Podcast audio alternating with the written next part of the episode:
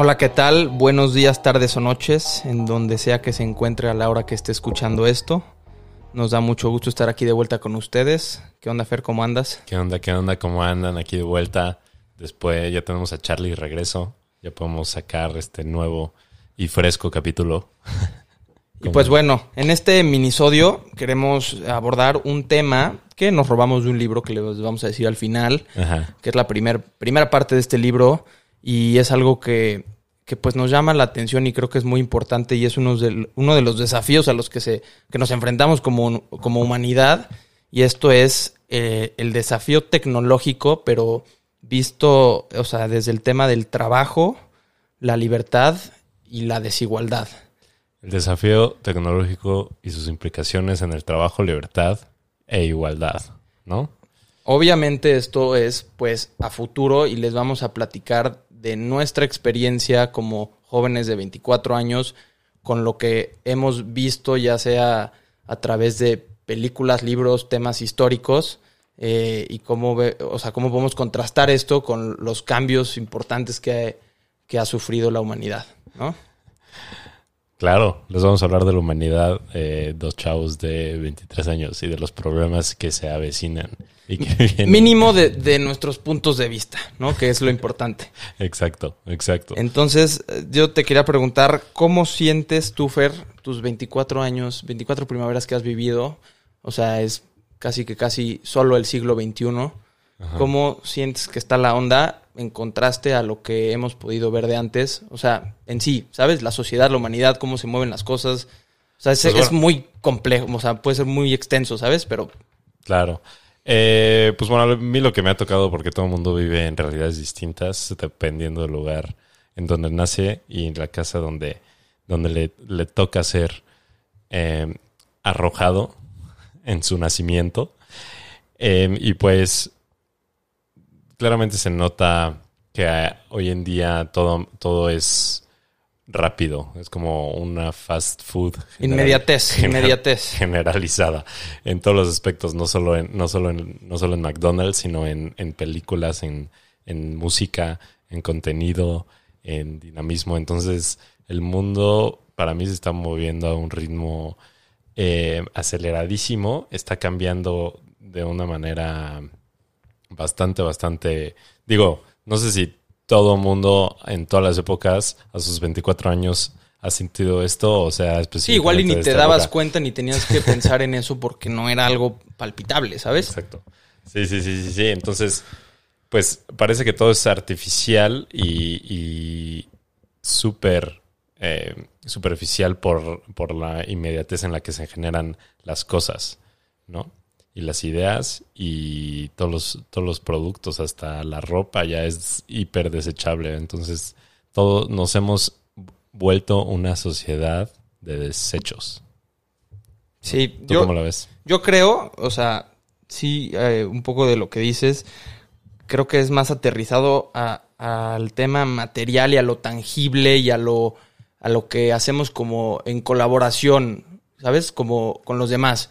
Pero ya viéndolo como en, de un tema in, individual, de psicológico, mental, emocional, creo que pues hemos estado un poco parados y entonces yo donde veo que puede haber un problema es si, si la inmediatez y, y la, la, innovación y la invención de las cosas tecnológicas superan lo que nuestra cabeza este, puede aguantar, pues creo que puede haber un colapso. O de, oh, sí, sí, sí, o, o, de lo que la sociedad se puede ir adaptando, ¿no? O sea, si todos estos cambios tecnológicos van llegando mucho más rápido de lo que la gente. Sí, sí, te va a ganar la adaptación. A, puede ¿no? llegar a recibir. A digerir. De esta manera. Y pues, eh, un, un, un área que está o que va a ser afectada, que está siendo afectado o que va a ser afectada por todos estos cambios tecnológicos tan acelerados, pues es el trabajo, ¿no? Y el hombre siempre ha venido con esta narrativa desde el siglo XIX, en la revolución industrial, que va a ser reemplazado por las máquinas.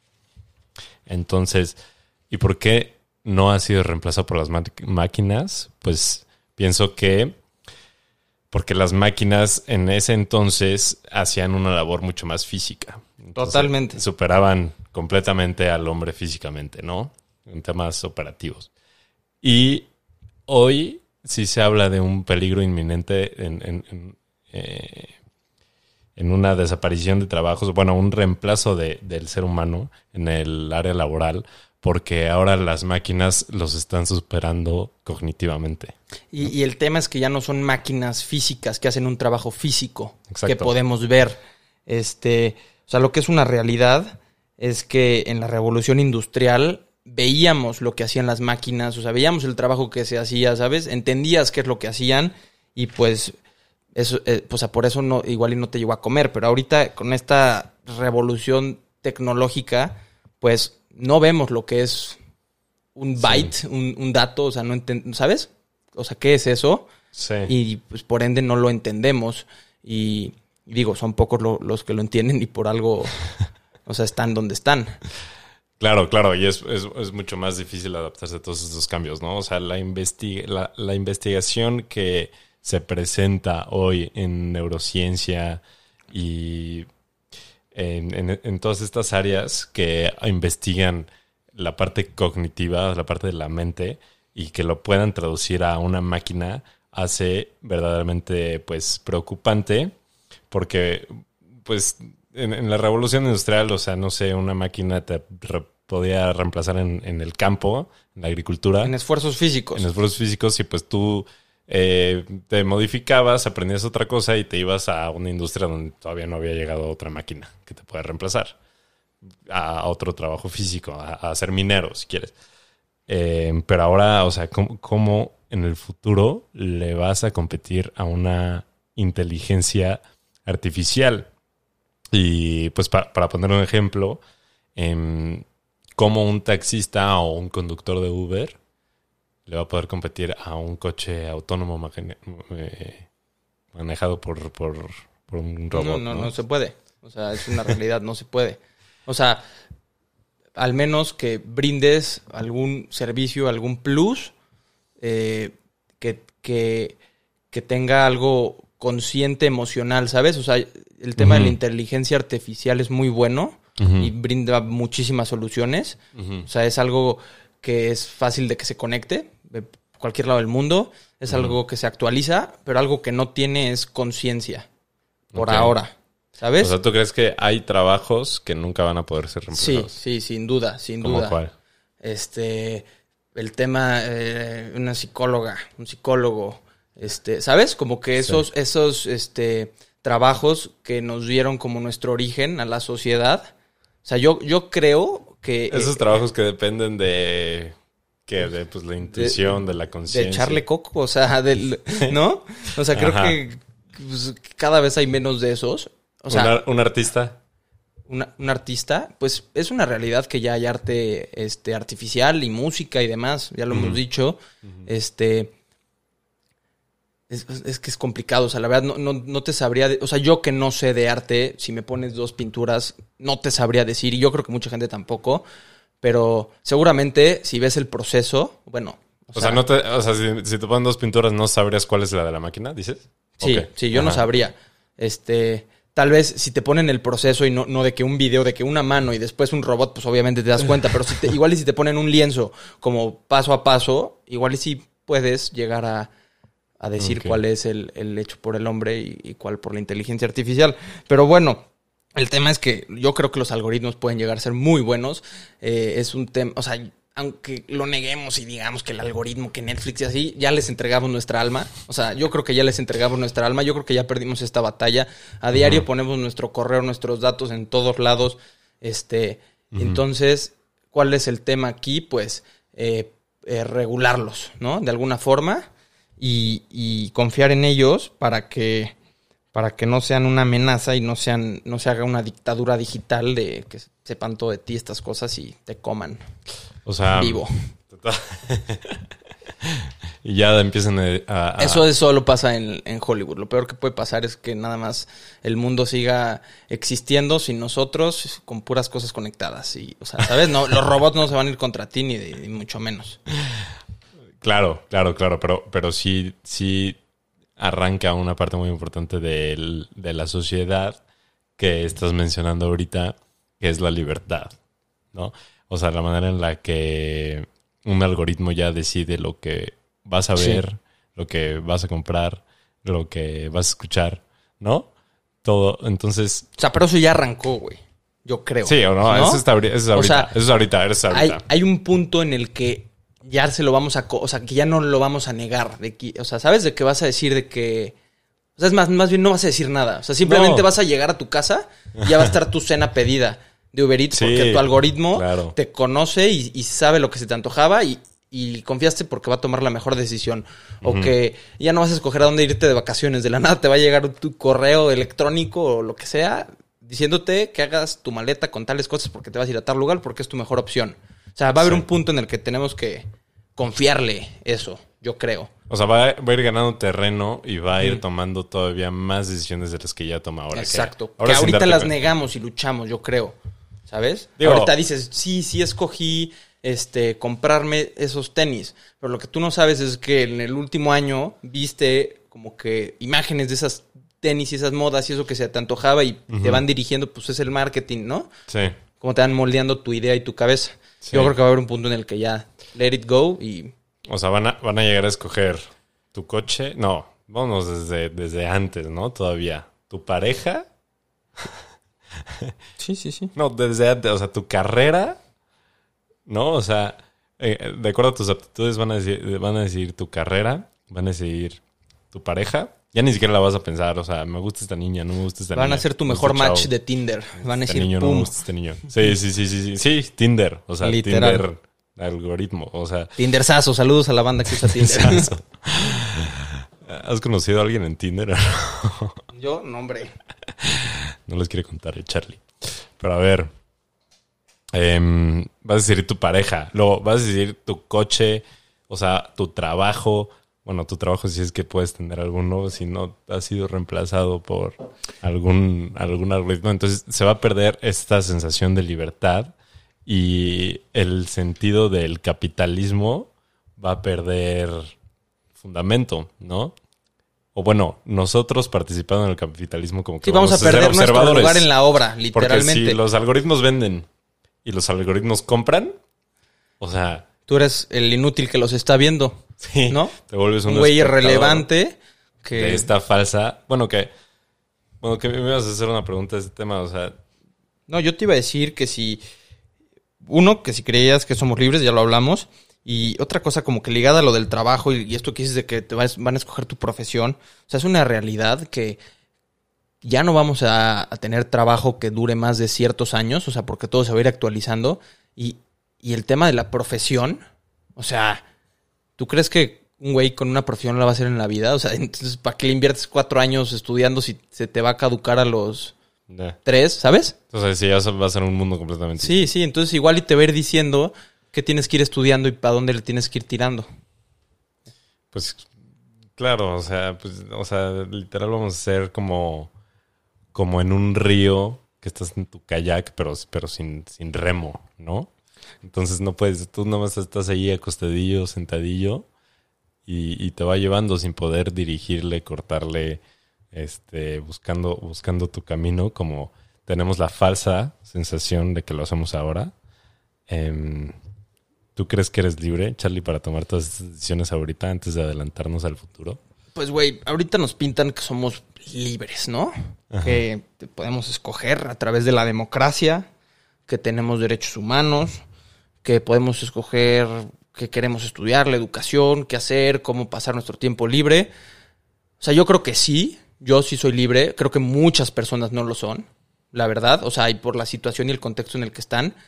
Obviamente soy libre de las cosas, este, como que grandes que van haciendo en mi vida, pero de las decisiones chiquitas, pues no, yo, o sea, sin duda creo que hay cosas que me hacen decidir, este, ¿no? Cosas así rápido que ni te das cuenta. Ya. Este, pero algo que, que te quería preguntar y que quería tocar, ¿tú crees que ahorita existe la libertad de expresión como se, este, habló y como estuvo hace unos años en, en todo el mundo, en Estados Unidos y demás, fue todo un movimiento?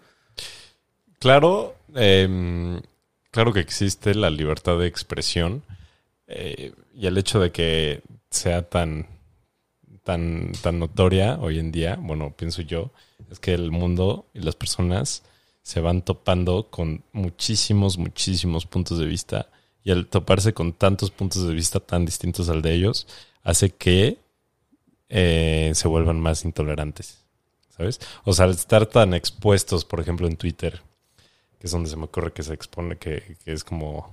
Sigan a Jason, trae unos tweets.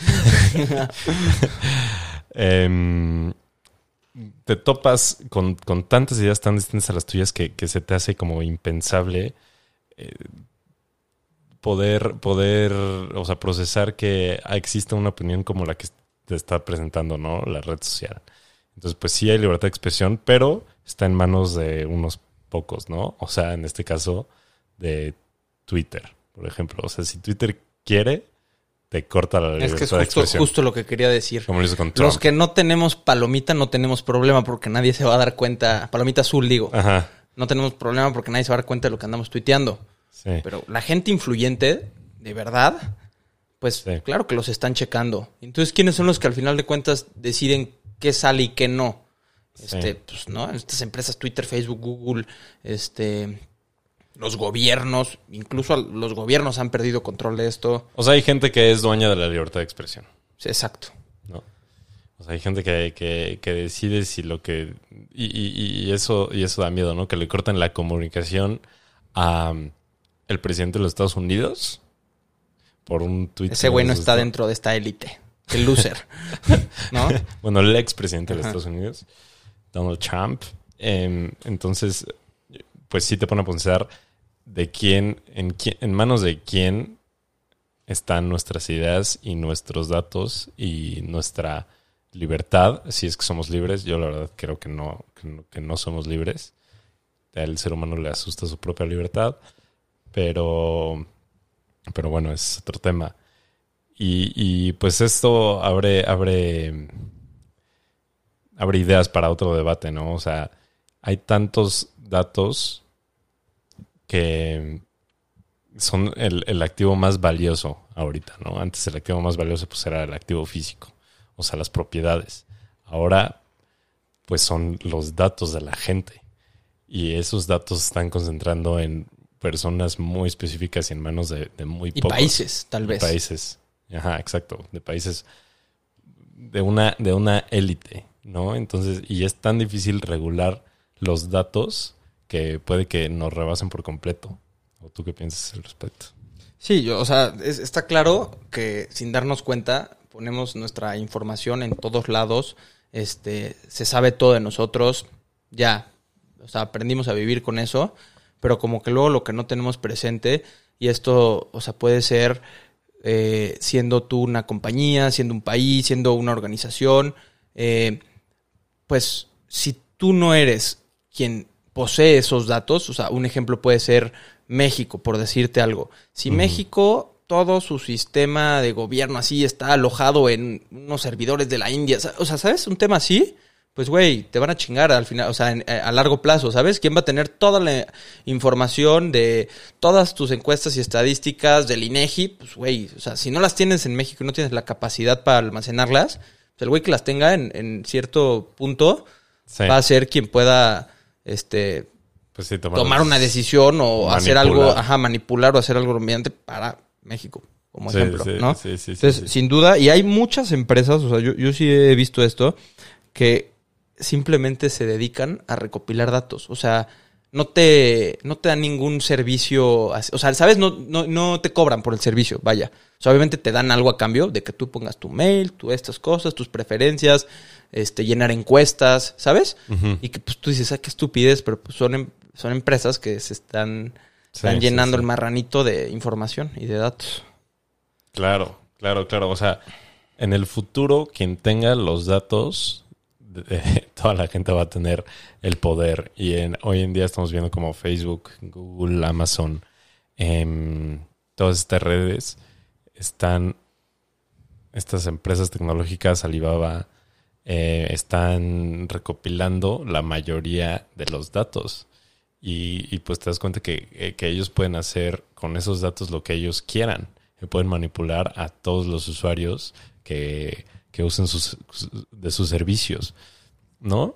Entonces, a la larga, puede que el, el de- este desarrollo tecnológico y esta globalización solo beneficie a muy pocos, no a una élite. Entonces, al final, la narrativa de la globalización, de que pues sí, está padrísimo porque se rompen fronteras, entonces yo puedo hablar con mi tío. Que vive en no sé dónde. que vive- pero, pero en realidad eh, hay otra, hay una disyuntiva en este tema en el que pues se están adueñando de tus datos muy poca gente y esa muy poca gente va a poder manipular a las grandes masas. Y hay países que se están quedando rezagados y están quedando excluidos de toda esta pues Sí, y, no, y no van a poder hacer ese catch-up que se hacía antes en el tema de la revolución industrial, ¿sabes? Ajá. Que se hacía pues como con mano de obra, y entonces le metías lana y construías, y entonces de ser un, o sea, de ser un país atrasado, pues ahí te ponías al corriente. Sí, sí, Ahorita sí, ya no, o sea, ya el capital humano da igual, porque Exacto. ya no se va a necesitar. Este, esto no- nos lleva a nuestro tercer punto que queríamos tocar, que es la desigualdad. Claro. Este, yo creo que venimos de unos tiempos y seguimos teniendo donde hay este discriminación colectiva, ¿no? A más no poder. Pero cada vez esta discriminación se va a poder ir como cerrando a ser individual. Entonces, si tú, Fer, quieres ir a este comer a tal restaurante, así, futurista el tema, y quieres hacer tu reservación, que te lleven y no sé qué, pero tu per- o sea, por tus datos tu perfil no entra, vas para afuera, ¿sabes? O sea, ya no importa si eres de color, si tienes tal preferencia sexual y demás. O sea, si no encajas tu perfil perfectamente ahí, Está bien Bla- Black Ajá. Mirror. Está muy Black Mirror ese tema. Este, pero creo que va a haber esa discriminación individual. Este. Sí, sí, donde sí, la gente irrelevante. O sea, porque eso es otra cosa de lo que, de lo que habla este libro que, le- que les platicamos y mucho este autor, que pues se viene esta clase inútil y esta irrelevancia en muchas personas Mm, que incluso puede llegar a ser peor que la explotación que se vivía en el pasado ya. porque pues te explotabas y hacías cosas. Si eres irrelevante vas a ser ahí como, pues güey, una Claro. piedra, ¿sabes? Sí, sí, mucho peor, ¿no? O sea, todos estos países que dependen de la mano de obra, pues forzada y que de eso subsiste su gente, ¿no? Va a haber un Como en punto este donde caso ya México. no, ya no se necesite. En este caso México, que pues es, es un país pues obrero, eh, pues como toda esa gente va a ser reemplazada por todas estas, eh, toda esta inteligencia artificial de la que le estamos hablando y no se van a poder renovar porque cada vez va a ser más difícil pues adapt- intentar adaptarse a estos nuevos empleos que crea, crea eh, la tecnología, pues se va a volver, como dices, irrelevante, ¿no? Y su futuro, o nuestro futuro en este caso, porque también vivimos en México, va a quedar en manos de esta clase, o sea, Mark Zuckerberg. Elon Musk. Elon Musk.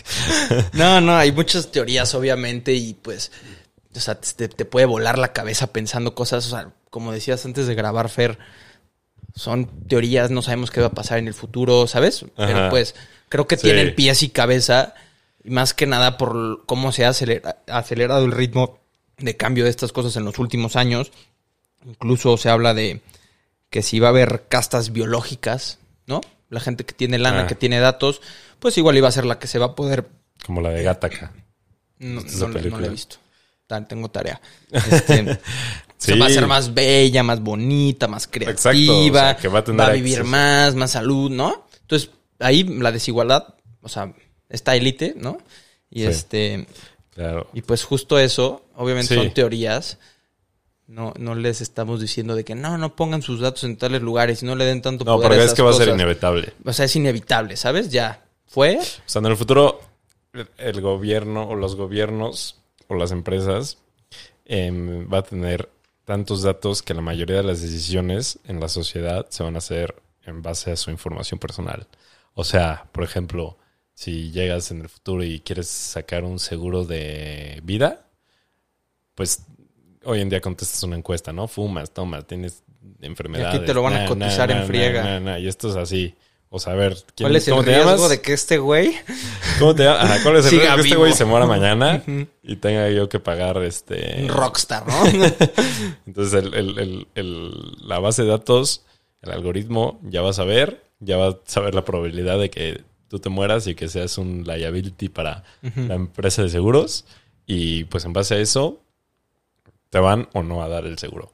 O, pues si tú eres un ermitaño y dices, odio el fuck the system, yo no quiero que tengan mis datos y prefiero mi privacidad, pues igual, de igual manera vas a llegar con esta empresa de seguros y te van a decir, pues bro, no están tus datos, no podemos hacer nada por ti y te quedas sin seguro. O no puedes entrar a este hospital, no te podemos contratar, no puedes entrar a esta universidad. Discriminación individual, ¿no? O sea, más fácil, o sea, más rápido todo. Este, pues sí, y, esto pues se los platicamos eh, no para que se asuste la banda, no para nada. Asústense. no, o sea, al revés, preocúpense, pero ocúpense, ¿sabes? O sea, lean libros de estos, vean películas de estas. Pero es que ¿cómo te ocupas? Güey, dejando las cosas, o sea, no, no, no, no ocúpense de que ponte a hacer algo para luchar contra esto, para que sea mejor. Ah. Simplemente como que ser conscientes de, ¿sabes? Pues sí, Pero sí, o sea, sí hay un, o sea, tampoco puedes, o sea, ya let it go, que fluya y, ¿no? Pues sí, sí, sí, o sea, va, a pasar, va a pasar. O sea, pero que no se descontrole. O sea, pues sí debe de existir un debate y... No, claro, pues, se tiene que empezar. Y, y, tienen que empezar a haber regulaciones de quién maneja todos estos datos, ¿no? Como, como leyes de non-compete como intentan hacerlas en, todos los países que al final pues... Eh. sí, sí, sí, sí, sí. Pero sí, este, por último, a ver, yo una pregunta. Eh, pues toda esta historia, todas las narrativas que nos creamos, pues muchas veces están basadas en, en la fe, ¿no? Y antes, pues teníamos relatos que pues que nos mantenían ocupada la cabecita y nos decían ciertas cosas y, como que forjaban nuestra forma de pensar y demás.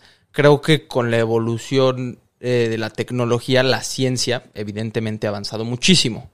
Entonces, ¿tú crees que va a haber un, o sea, una tendencia donde la gente deje ciertas creencias o cierta fe hacia cosas este o sea dioses ajá, intangibles así y que de verdad empiecen a, a poner más, este, decir, ah, pues, la ciencia, lo estoy viendo, o sea, ¿sabes? Se puede comprobar. Ya, eh, pues, eh, pues sí, o sea, las religiones y la fe tienden a, evolucionar y han evolucionado a lo largo de, la historia. Creo que han habido como 30.000 dioses a lo largo de, la humanidad. Eh, porque pues el ser humano va encontrando pues nuevas respuestas. Claro. Como dices. antes se pensaba que pues que haya lluvia porque Tlaloc se enojaba. Ahora ya se sabe que... Que no es por eso. Que no. Es porque yo, Dios está llorando. Diosito está llorando.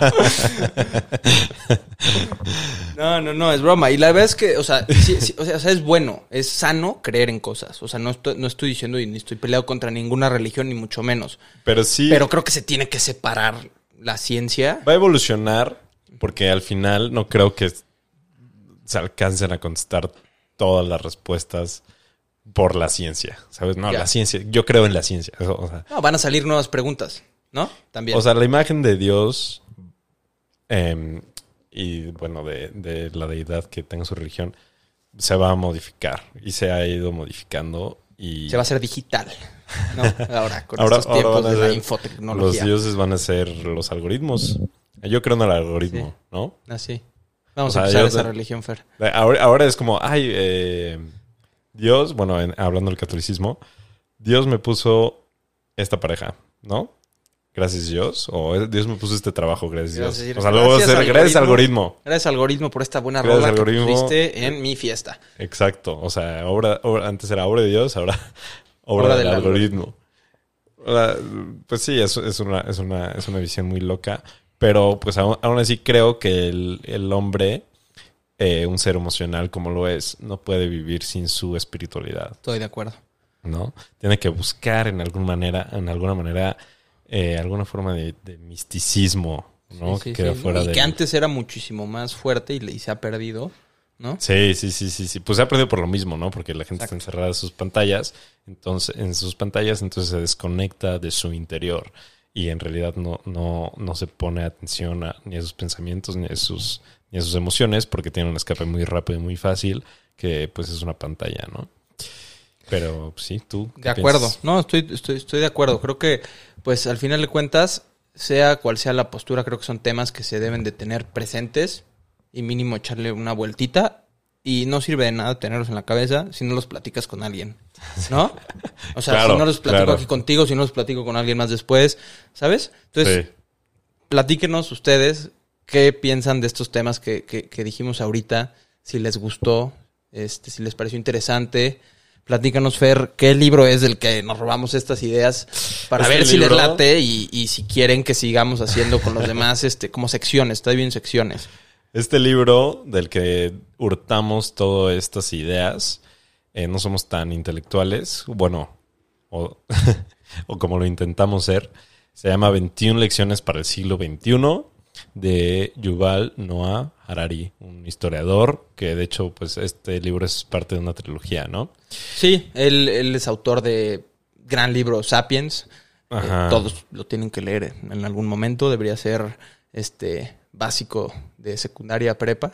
Sí. Después tiene Homodeus, que de hecho en Homodeus toca a más profundidad estos temas del, de hacia el futuro y la tecnología.